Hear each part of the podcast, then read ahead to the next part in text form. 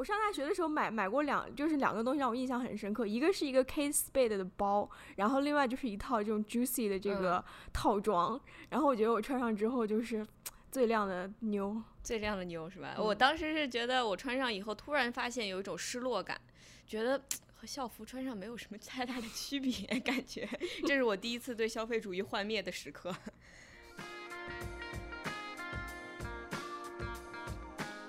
大家好，欢迎收听本期小声喧哗，我是主播 Easy。小声喧哗是一档四个当代女性讨论欧美流行文化以及背后复杂的文化社会现象的播客。如果你喜欢我们的节目，可以考虑使用文艺复兴式赞助模式，直接给我们去 Patreon 或者是爱发电上打钱。两个众筹平台的链接我们会放在节目的文案中。和我在一起的今天还有主播伊娜，大家好；还有主播阿 fra。Hello，大家好。啊，我们今天要讨论的这部电影呢，是最近。上映不久的，呃，一部可以说娱乐性很强的电影，叫做《Hustlers》，中文叫做《舞女大盗》，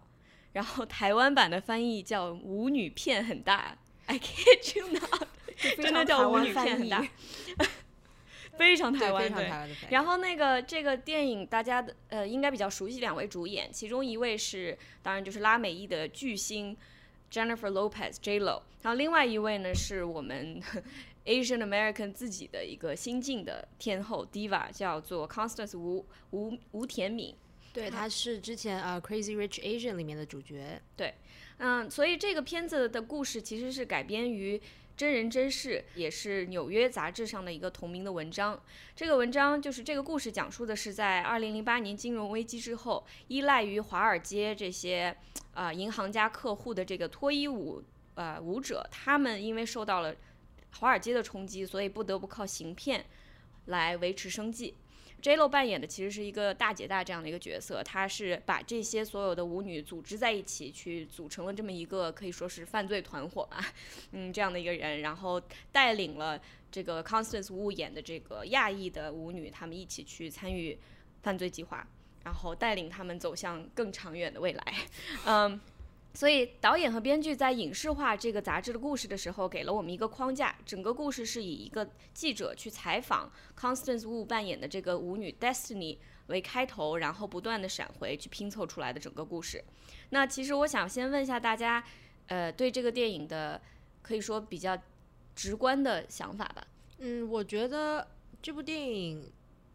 就虽然这部片子它时代设定是在十年前，但是故事的主题和我们现在的社会以及马上要步入二十一世纪第三个十年，天呐，好可怕！就是呃，这个未来的这样一个社会，就还是让人觉得有很大的共鸣。尤其是比如说经济迅速发展之下，这种加剧的阶级斗争啊，经济机会不平等啊，然后女性啊遭遇到的各种不平等，然后团结起来发声等等，就就我觉得这个还是非常有共鸣的。与此同时，作为一名当代女性，我整体观感体验非常爽。看着脱衣舞女火辣的表演，觉得非常爽；看到导演和主创人员也全都是女性，也是非常爽。对，这个导演是女性，对的。所以她的这种从女性的视角来拍这样一部其实是犯罪团伙的片吧。然后呢，也讲了很多姐妹情啊，讲了很多社会阶级问题啊等等。就是总体而言，啊，我特别喜欢就是这个整部电影的主创全都是女性。嗯，那阿弗尔你呢？我是觉得这个电影它给了一个给我一个非常宝贵的视角，就当我们在说二零零八年金融海啸、金融危机的时候，我们可能想到的是那些失去自己房子、流离失所的普通美国人。然后对于我们留学生来说，我们可能当时是想的是，哦，当时二零零八年的时候，就是那个 H1B 的那申请人数甚至都不够他那个所就是所提供的那个。整体的那个那个数量，就是说当时竟然有一大堆 H1B 都没有人去去申请，因为当时完全没有公司会提供工作。对，就当时我我对二零零八年整体的感觉是这样子的，呃，但是这个电影给了我们一个非常不一样的视角，就是说，它让我们看到了一个非常容易被人遗忘的一个群体的一个群像般的故事。呃，就是这群脱衣舞者，就是当然了，这个电影里面有很多很很特别特别棒的画面，很非常多奶。然后就对于奶这个事情，我们等一下可以再继续聊。嗯，我们等一下可以细聊。嗯，我是觉得我对这个片子第一反应也是跟你们一样，觉得它非常有娱乐性。就是其实它让我想到呃，《Ocean's Eight》。我们之前嗯小春喧哗也讲过这个片子，如果没有看过的同学可以回去复习一下。呃，就是因为它是一种以女性父权这样的一种话语体系来拍这种犯罪的片子，让你在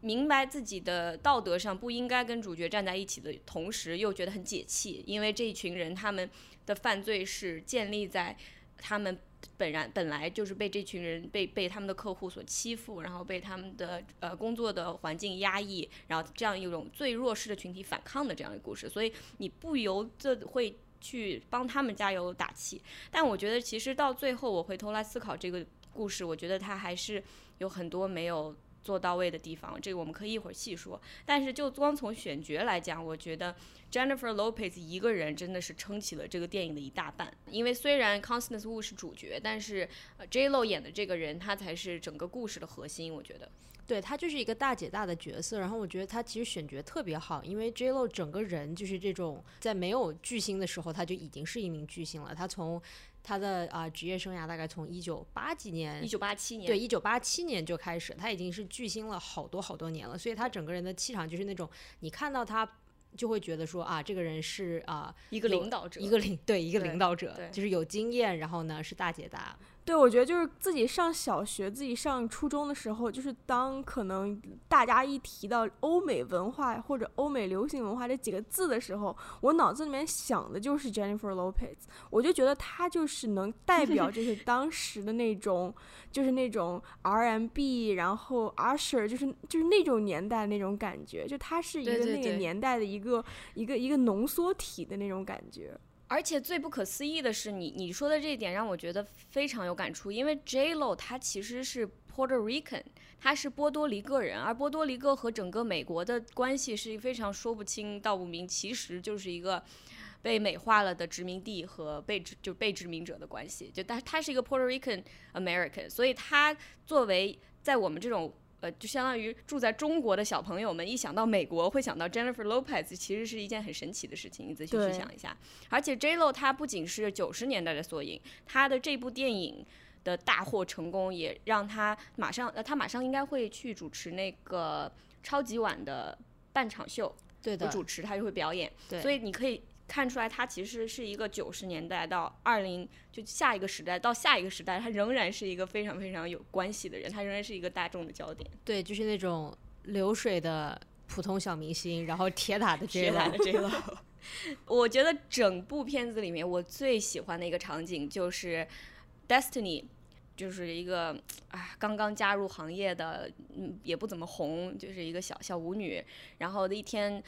呃，一天表演之后也没赚到几个钱，很伤心，就跑到天台，然后就看到刚刚就跳了一支舞，就收获了可能他一个星期都赚不来的钱的这个巨星，站在那个天台上面自己在那边抽烟，裹着貂，裹着貂巨大的貂哇，然后就是他看到 J Lo 看到 Destiny 很冷，就说 Come into my fur，就进到我的貂里来。对，那 现场就不行了。那句台词，我整个人在电影院的时候我就化成一滩水化成一滩水。就是感觉所有电影院的人都想钻进他的貂里面，都想被他这样搂着。没错，是的，对，而且 Jennifer Lopez 她其实之所以能在美国的影坛就是屹立这么长时间，其实也跟她一直在演一些美国甜心有关系。她其实没有特别的标榜自己拉美裔的这个身份，我总觉得他其实因为九十年代到现在，他这个身份一直稍微有点淡化。可是他在演这个角色的时候，就完全拥抱了这个所谓当时的 Jenny from the Block 这种对这种 stereotype，对这种穿着打扮到对啊言行举止，对对对，就 Jenny from the Block 是他当时一首很红的歌，意思就是不管我有多有钱，不管我是怎么样的国际巨星，我仍然是那个从啊、就是住在一个少数族裔的呃小区。小区 neighborhood 里面走出来的一个普通的姑娘。对，啊、我觉得这个角色就像是在为她量身打造的一样。并且还有就是你说到这个 Jenny from the Block，就是让我想到，其实很多在啊很多在电影电视文化里面，凡是讲到少数族裔在啊、美国的成功的时候，大家总是会说哦，我现在有多成功，但其实就是 my roots，就是我的根源是来自于我的这个 community，我的这个社区，不管你是亚裔也好，或者是拉丁裔也好，就是我觉得大部分美国就是流行文化里面讲到少数族裔，都会最后会回到这种回到他的对对。对，我觉得就是这 Aquafina 或者是会经常说啊自己就是来自皇后区的，我觉得他们经常会呃回溯到自己就是曾经把他们让他们抚养长大的这么一个呃文化社区中。其实我还想嗯说的就是，这个电影它这个倒叙时间轴其实给了我一种非常奇妙的一种这种时间感。呃，就是我当我看到那个屏幕上各种闪回的那个黑底白字的二零零七年、二零零九年啊、然后二零一三年，然后这些字的时候，我突然意识到说，哦，原来就是两千年这个时代和二零一零年早期这个这几年时间已经成了历史。然后我看到就是电影里面出现的 Usher。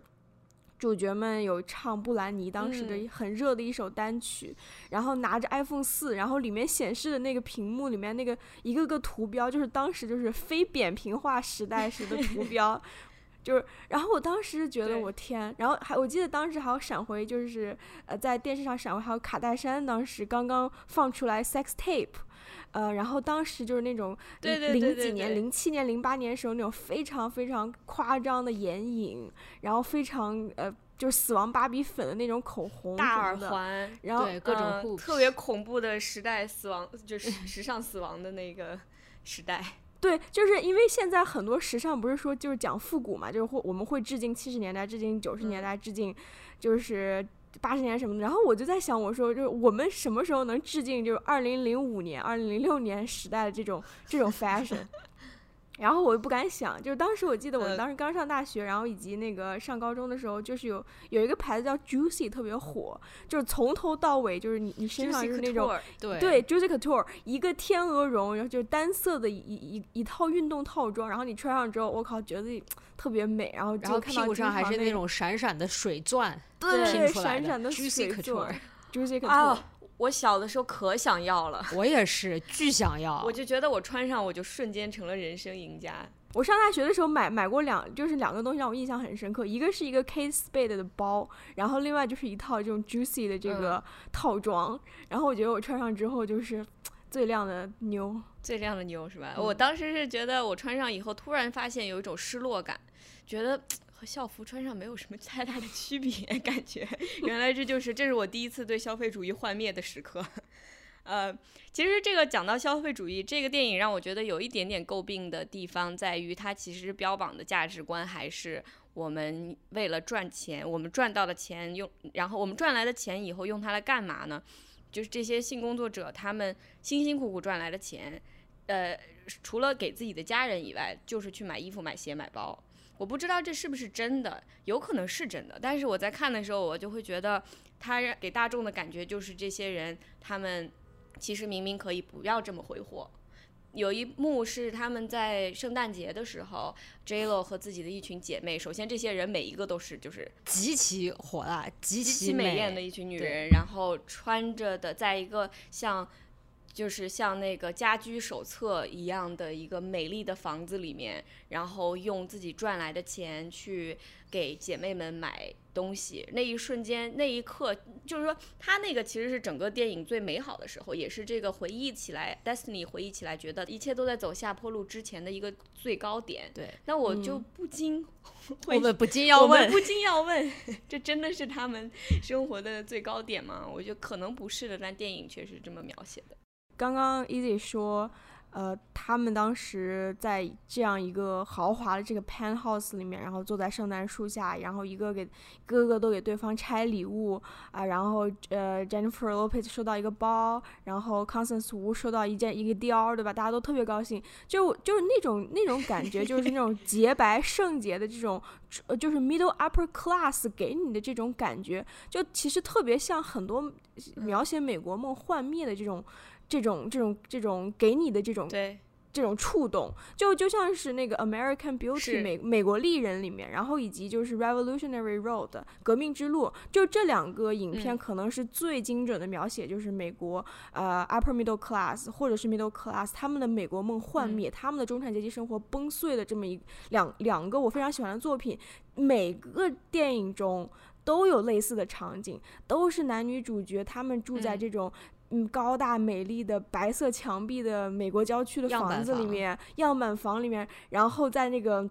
啊，饭桌前吃着精致的晚餐，然后桌子上摆着玫瑰，然后旁边就是放着圣诞树什么的，然后最后你会发现一切都分崩离析。就是我反而觉得这个，首先这个电影它折射出来的这种消费主义，呃所架构出来的这种圣诞节，然后大家其乐融融，然后每个人都站在自己人生最高点的这种所谓的幻梦，它是一个对于现实的一个一个反应。因为的确就是他们这帮脱衣舞女，因为他们这个眼界和学识这个拘泥，他们其实做不了更长远的打算。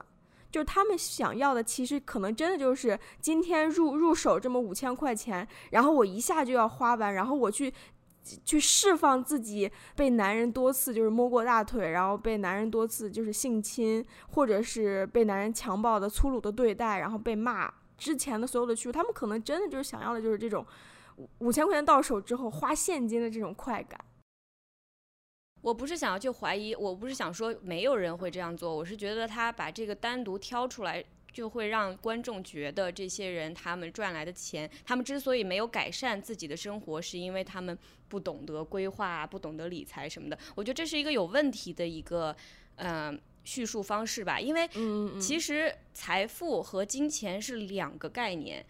就美国有钱的人是怎么有钱法？是他的爸爸妈妈在他需要帮助的时候可以给他钱，是他在生病的时候他有一个很好的一个医疗保险可以去看病。而这些人，他们就算今天到手了五千块钱，可能三千块钱就要拿给自己的爸爸妈妈，两千块钱要用来付房租，剩下来一点要如果有个什么疼了病了，就马上全部就到花掉，因为他没有医疗保险。在美国，有钱人和没有钱人之间的区别是这种。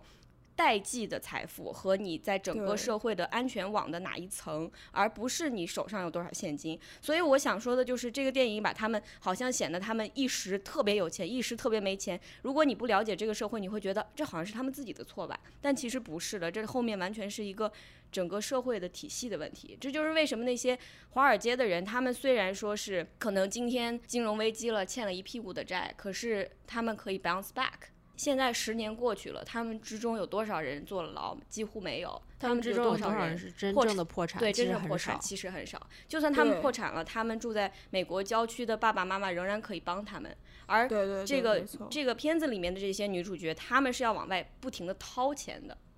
对，没错。所以我其实就是想说到这一点。呃，我其实我还记得印象很深的一一一件事情，就是我当时帮我的公司去跟另外一个就是做美国社区广告的这么一个给美国各种社区发印刷 coupon 这么一个公司，我们有聊过天。这个公司叫做 Wellpack，然后他做的事情就是给就是通过这个各个社区的这个邮政编码，然后给各个社区的就是每个每家每户的信箱里面塞这个从各地然后呃周边的一些餐饮啊，然后呃零售的一些就是 coupon coupon 这个折扣嘛，就是这个折扣券的打开率，就或者这个折扣券的使用率最高的呃这个邮政编码的区域对应的地方是当地收入最高的地方。就比方说在这边的话，可能就是 Los Altos Hill，然后在南加州可能就是 Beverly Hills，就是你可能想不到，就是说在这边的千万富翁，甚至在 Beverly Hills 的这些主妇们，会真的就是打开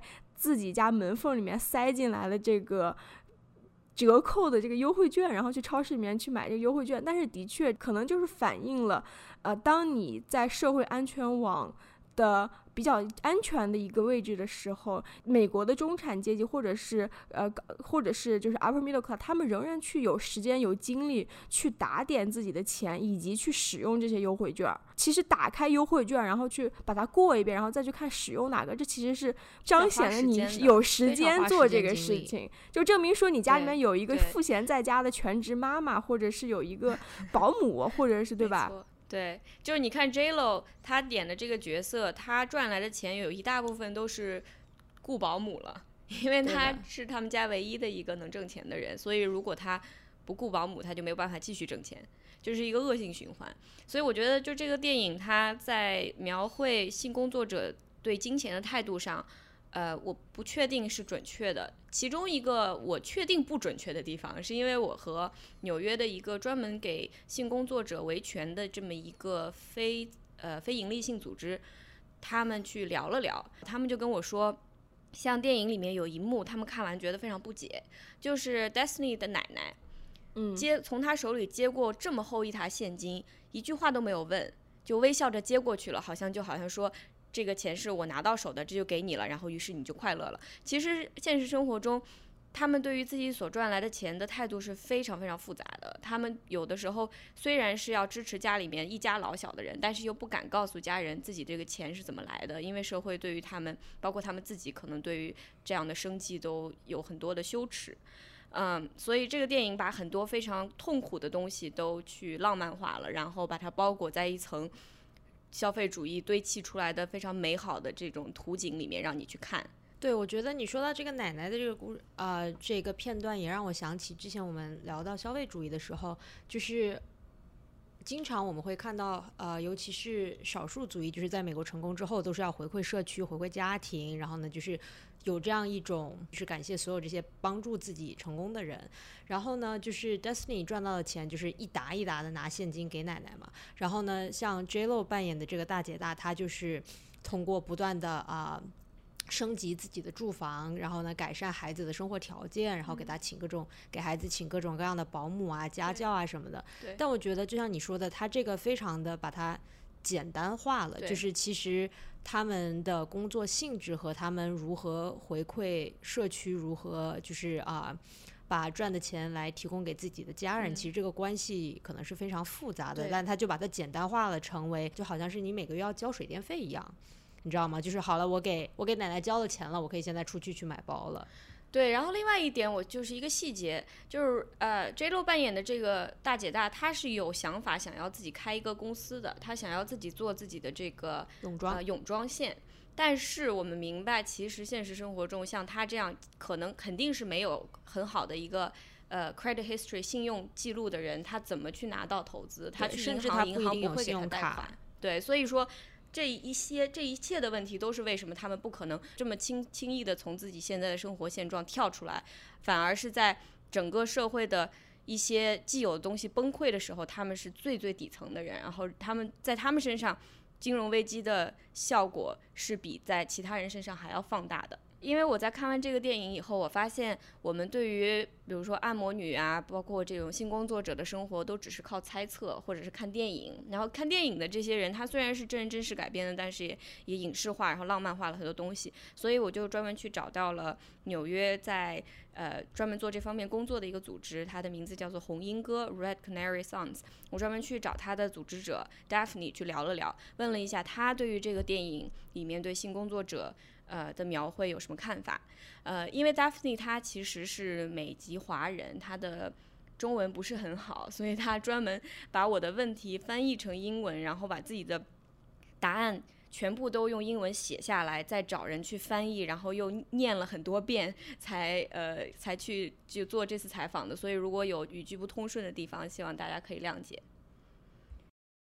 谢谢你也 Daphne 花时间来跟小声喧哗的观众来聊这部片子。嗯，就一开始我其实想问一下你，大众媒体一般是如何描绘性工作者的形象的？大众媒体通常会把亚洲性工作者描绘成牺牲品，或者是煽情的角色，嗯，或者比喻，像包括性攻势强的龙女、苍白和温顺的荷花。勾引驻扎国外的美国白人军人的跨亚洲妓女，所以如果我们现在理解了大众传媒一直是这样子去看待亚洲的性工作者的话，那么呃，从表面上来看，《Hustlers》这部电影有什么不同之处吗？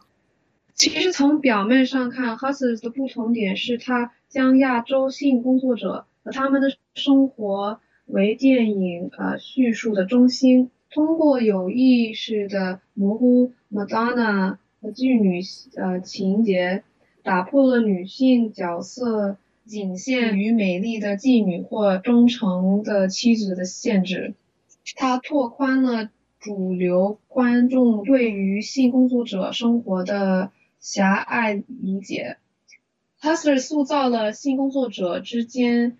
以及他们和家人之间的相互支持和微妙的关系。尽管 Hustlers 对于性工作者的描绘开创了一定的先例，电影仍然局限于它对于代表了美国梦和模范少数主义这个刻板形象的童话的呼吁。那么，像电影这种对性工作者的描绘，你觉得对大众理解这个行业的人有什么样的负面的影响吗？啊，其实我们觉得电影描绘性工作者的方式。存在很多问题和不准确性。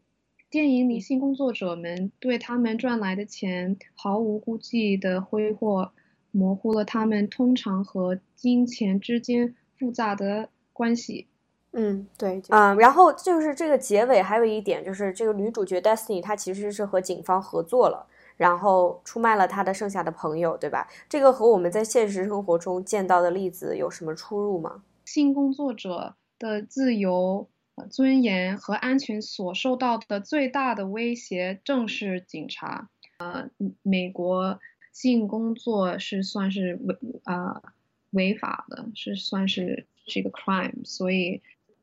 很很多性工作者都是每次他们上班或者干活的时候，其实都是面对很大的风险嘛，然后会被警察抓。然后他他天天工作都会知道遇到这一点，还是需要工作。我在看这部电影的时候没有想到这么多，因为我对这个工作的工种非常的不了解。你如果你不介意的话，可不可以稍微就说一两句？你在怎你是怎么加入这个为性工作者维权这个行业的？我可能觉得就是从小就觉得，嗯，我妈妈很强，然后很厉害的带着我和我姐姐，然后所以我从小就认同是呃呃女权主义者嘛。但是其实如果女你如果你当女权主义者，但是你不考虑我们就是社会最底层或者最最受到最受到打压的那一组群体的话，那其实我们就是没有真正的做到我们想做到的事情。这是我的这是我的想法，你知道我的意思吗？我觉得，哎，我觉得你们做的工作真的非常好，而且我很感动的是，你们不仅就是会关注呃 Asian American 性工作者，还会。再聚焦于这个群体里面更加 vulnerable 的人，就是可能在这个社会还没有待过多长时间的，可能英语也不好，也不知道怎么跟 law enforcement 打交道的人，然后用自己的一些优势去帮助他们，觉得这个工作非常非常的有意义。嗯，OK，谢谢你，非常感谢你花时间跟我来做这个节目，拜拜。对对，好，拜拜。我不知道你们有没有了解，就是宋阳按摩女之死宋阳的故事。哦，我知道，之前读过那篇文章。嗯嗯，我听说过。就是他讲的是宋阳是一个住在法拉盛的一个中国来的按摩女，然后她因为有一次呃警方过来搜查，然后她警方想让她当线人，然后她拒绝，然后有一次在警方的搜查中，她就从楼上跳下去，给就是然后就摔死了。所以她的故事其实是性工作者在美国的一个缩影吧，就是警方并不能保护他们，很多时候他们反而是非常非常害怕被警察。呃，联系，因为警察对待他们态度就是你是不是被拐卖的，然后如果你是被被拐卖的，我们就帮助你，然后你还要帮我们当线人去揪出你其他的同事，然后如果你不愿意的话，那么我们就逮捕你或者怎么样，因为很多他们这些人都是在美国是没有合法身份的一些移民，所以他根本就不敢找警方，那么所以如果发生在他们身上的一些很糟糕的事情，就是无依无靠的一个状态。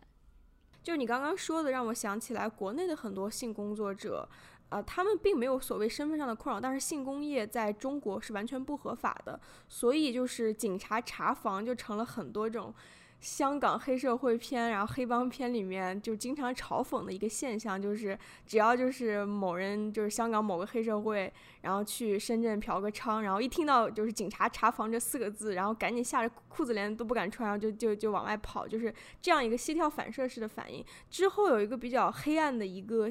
一个事情，就是前几年吧，我在《纽约时报》上读到了一篇文章，就是说中国的很多底层性工作者因为担心警察查房之后。找到避孕套，然后找到就是当避孕套是成为这么一个所谓的发现你从事非法性服务的这么一个证据的时候，许多进许多这个小姐，许多性工作者，她她选择不使用避孕套。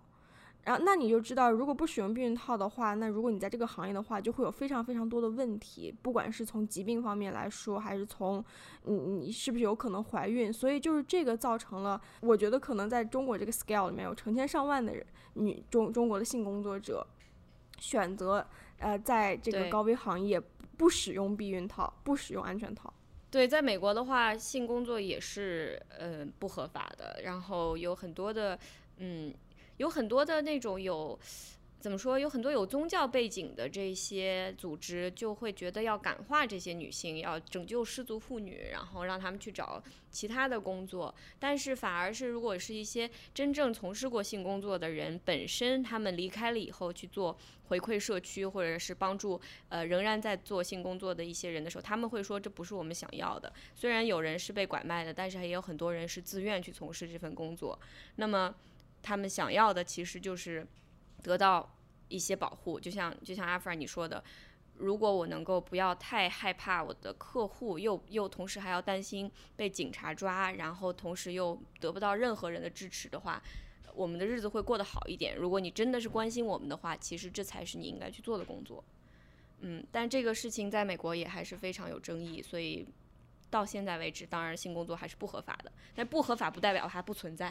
只是让在做这件事情的人的生活变得非常的呃难困难重重。嗯，对。嗯，在这个电影的结尾，其实就是 Destiny 他是和警方合作了，然后合作了之后呢，他就呃相当于没有去坐牢，呃，然后这个，然后然后我去观察了一下，就是这几个人，他们因为在现实生活中是真人嘛，所以我去观察了一下他们的那个 Instagram 账号，发现这个 Destiny 的这个这个人他好像是还写了一本书，对他写了一本书，然后呢，我昨天还刚好读了一篇，就是他的访谈，就是问说你觉得这部电影就是描写的准不准确啊，怎么怎么样？然后他其实呃，我印象最深的两点，他说其中一点就是啊、他非常就像电影里面一样，他非常感谢自己女儿的出生，然后呢，他也并不觉得自己这个。啊、就是为了赚钱，他所在的这个行业是一件令人羞耻的事情。他说，希望能够等女儿长大了以后，比如说让她读这本书，让她明白，其实妈妈原来做的是这样的事情。但目前为止，他女儿现在九岁，他呃，女儿就是知道妈妈曾经 run a business，就是自己就是自己出来创业的，就等于说是自己是个企业家。嗯嗯，对，然后还有一点，他就是说，其实自己他真的是对这个行业其实是很向往的。就是他说他的其中一个 role model 是一位啊、在美国就是把这个高级 escort 这个、这个这个行业对这个行行业业就是其中算是一个领军人物，然后他就是想说从商业的角度来讲，这是他真正想做的事情。嗯所以呢，就是他接下来的日子，他是希望就当然没有坐牢，但是其实也是有 criminal record，但他接下来他是希望把这个当成一个正当的事业来嗯运营的，来的对，来做的。因为这个《Hustlers》这个电影，它是基于一个纽约杂志的一篇长篇报道，然后衍生，然后变成了剧本，之后再变成了电影。昨天我简要的看了一下，就是纽约杂志上这个二零一五年的这个长篇。呃，报道，然后它其实开头很有意思，它开头就是描绘了一幅华尔街欣欣向荣的气象，然后说华尔街啊怎么怎么样啊、然后我坐在我面前的是一个啊、看起来非常睿智的一个这么一个穿着白色的呃套装的这么一个女性，然后坐在这个宽大舒适的沙发上，然后看起来就是很有数学头脑。她讲的话也是之前金融大亨然后所举过的一个自己成功的一个例子。这一幕，然后就非常有趣的就是反讽了被采访人真实身份的这么一个对比。其实 Destiny 这个人就真人，他是明白他作为亚裔在美国社会是一个什么样的地位的，包括这个美整个美国对于他有什么样的一些刻板印象，然后他试图去不是改变这种刻板印象，而是利用这种刻板印象来改善自己的境况。比如说，包括他说我和其他那些姑娘们比起来的其中一个优势就是客户觉得我长得不像脱衣舞女郎。就是因为她长得可能看起来比较小，然后又是一个亚裔，看起来很乖的样子，嗯，这个怎么说呢？也是让我觉得感情很复杂。啊，我觉得这部电影它做的非常好的一点，就是它所展示的脱衣舞女郎，其实大家都是各式各样的身材，来自不同的背景，各种各样的呃少数族裔也好，或者是白人也好。然后呢，就是它所传达的这种身体自信，我觉得是啊很值得。鼓励的，尤其是在我读了一篇讲 Constance Wu，就是吴天敏他的采访，他就说，为了这个角色，我其实就是他说我自己是平胸，但是我非常 OK，我作为一个平胸去当脱衣舞女郎，他并没有就是塞各种海绵啊什么的，他当时拒绝了这样一种呃做法，因为他觉得这就是真实的我。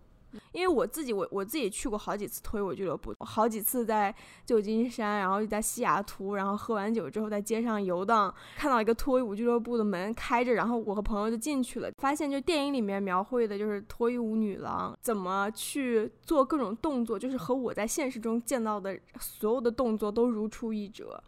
我觉得其实起码就是在，呃，就是专业专业性方面，呃，这个电影做的还是特别好的。但是我觉得，就是当我在脱衣舞俱乐部里面，我真的在看他们表演的时候，以及脱衣舞女郎向我走来，然后他就是他会去替索，他会去挑逗我的时候，其实你更多在那个情境下，你感受到的不是放松，不是欣赏他的身体，也不是去有一些龌龊的想法，而是你你当时会本能的感觉到紧张和羞耻。因为脱衣舞俱乐部它毕竟是一个公共场所，就是你会看到，当这个脱衣舞女郎向你走来的时候，很多人其实都在看着你，就你也变成了表演的一部分。当你成为表演的一部分的时候，你会忘记说你在欣赏一个人，感受到更多的反而是一个被人注视之后的一个局促的这种感觉，尤其是在这样一个脱衣舞女郎主导的这么一个场景下。绝大部分人就是可能就是像我这样子喜欢去，但是经常是抱着这种猎奇的心态去的。我觉得那是因为你首先是个女生，你没有一种我在这个场景里面是一个掠夺者的心态。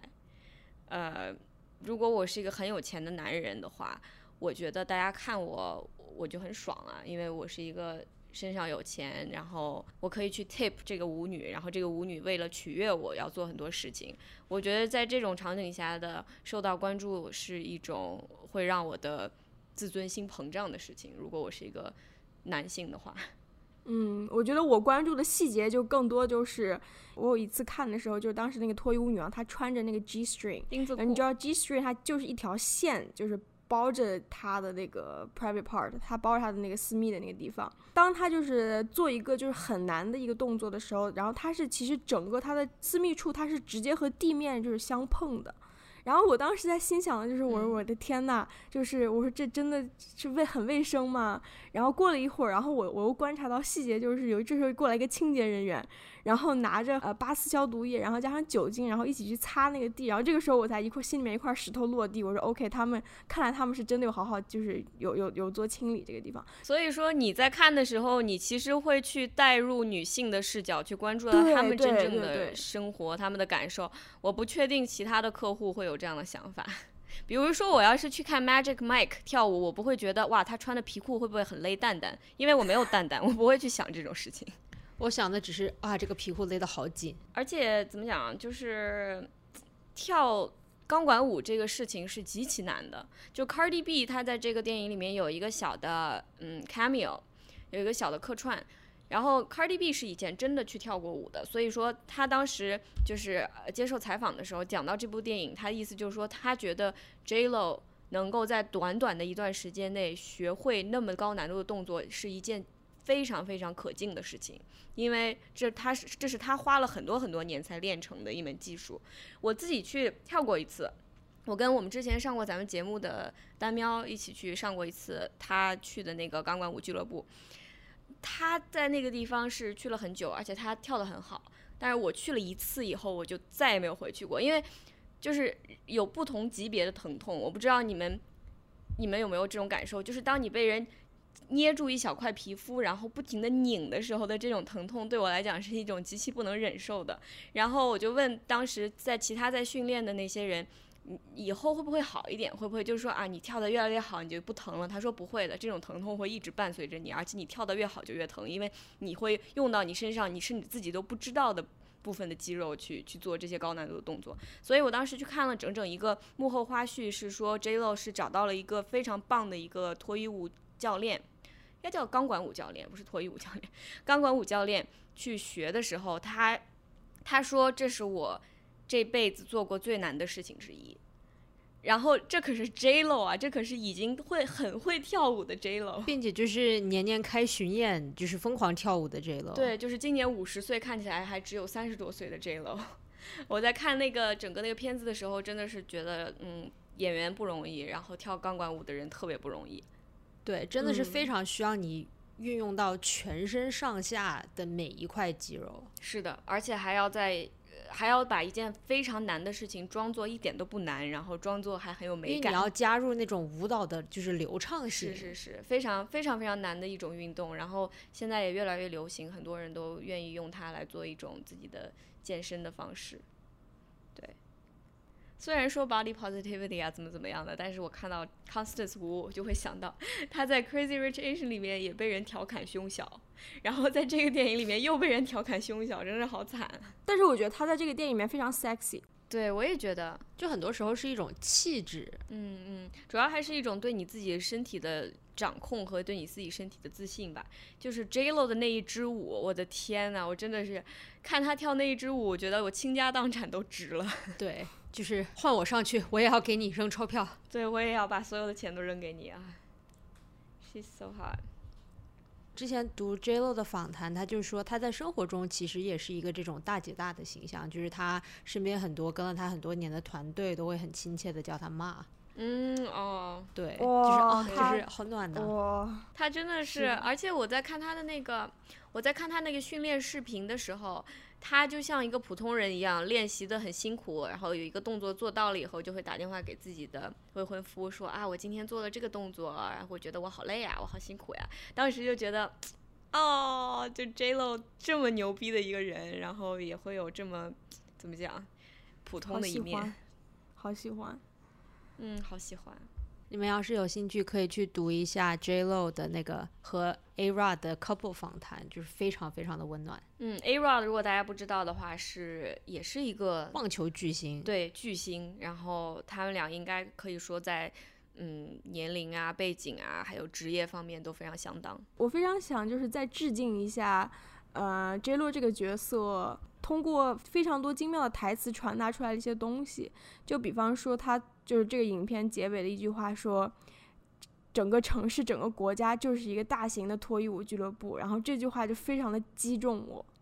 然后之前他还说了一句，说他他说 motherhood is mental illness，就是母性是一个精神疾病，就是去讽刺他自己，就是为为了女儿义无反顾做任何事情都可以嘛。这两句话都写的非常非常好。包括那个整个社会就是一个巨大的脱衣舞俱乐部，我觉得有一点，嗯，这个电影我觉得最喜欢的一点是这样子的，就当他们一开始在经济情况好的时候，即使是 J Lo 也仍然是给这个俱乐部打工的一个雇员而已。所以如果他还能跳，大家还喜欢他，那么他就有存在的价值；要不然的话，他就还是会被踢到路边。他自己也明白这一点，所以后面当经济很萧条，这些俱乐部都快开不下去，人也进不来的时候，他。